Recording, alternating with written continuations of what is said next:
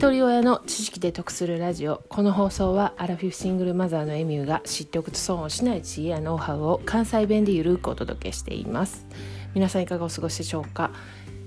えー、子育てするようになってから年齢に応じたネーミングがあることを知りました。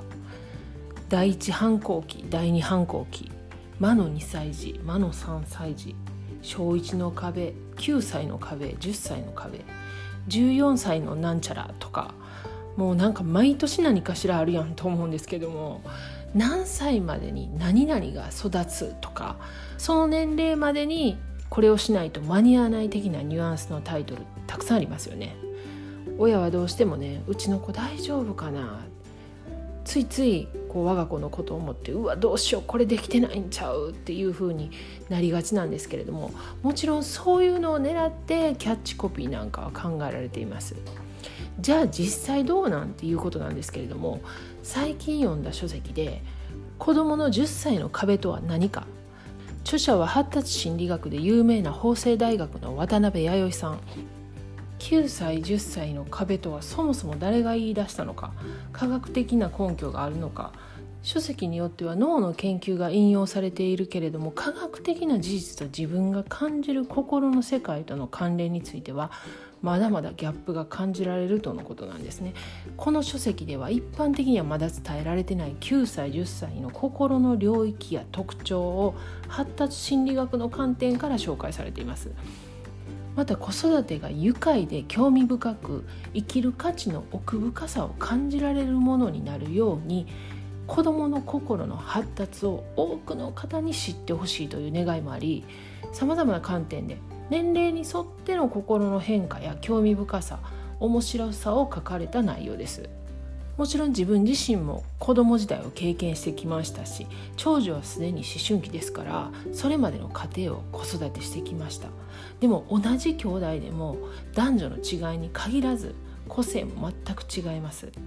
ただその子の発達状況に応じて親や周りの大人が適した対応ができるかによって子ども自身のその後につながる発達や満足感自己肯定感も変わってきます。そのためには今この子がどのような発達段階なのかを知る必要があり決して年齢にこだわらずその子自身の発達のスピードに合わせた対応が必要ですよね。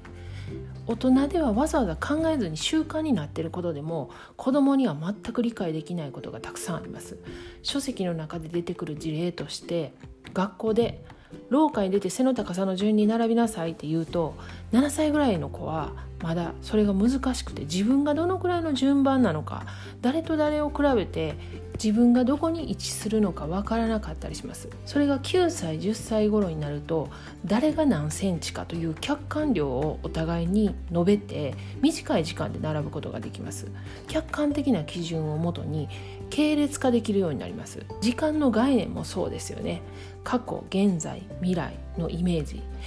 出かけるまでの時間に30分あればその間に何ができるのかできなければどうするのかっていうのを大人はもちろん簡単に考えることができます。でもこの系列化が小学校低学年ぐらいまではそれが難しくてできないんですよね。また行動の発達や思考の発達は成長段階で捉えやすい比較しやすいんですけれどもそれに密接に関わる気持ちや感情の発達は捉えにくくギャップが生じます。どんな人生経験豊富な大人でもカッとなって怒ったり取り乱すことがありますよね。大人でも感情のコントロールするのが難しい。過去回の136回で共感能力は自分の痛みを知ることからでもお話ししているんですけども一体自分がなぜ不安に感じているのかモヤモヤしているのかを知ることは大人でも難しい。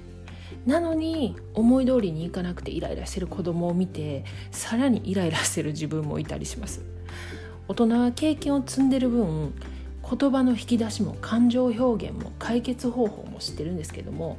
子供はその表現方法が怒るとか泣くとか、まあ、単純な方法しか知りません。もう泣いてるだけじゃ分かれへんやろってよく言うんですけれども泣くことでしかその表現ができないんですよね。私もついつい子供のそういった部分を忘れて自分の感覚で言葉を選ばずに話をしてしまったりします。先日うちの息子が学校から帰ってきて「何々君と帰ってきた」って言うんですよね。その子はねうちの家とは全く違う通学路の子なんで私はえ？っと思ってえその子じゃあここからどうやって帰りやったん？って言ったんですよね。そしたらね息子が「スタコラさっさと帰った」って言うんですよ。でねもうめっちゃ笑ったんですけどでもねよくよく考えるともう完全に私目線の質問なんですよね。私の頭の中であれ？通学路違うな。じゃあその子どういうルートで帰りやったんかなっていうふうに勝手に考えてるだけで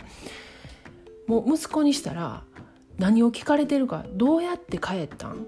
え歩いて？いやスタコラさっさ。みたいな感じになったんですよね。いやもうそれ一つとってももう反省することばかりです。今日は発達心理学の渡辺弥生さん「子どもの10歳の壁とは何か」っていう書籍からお話しさせてもらいました。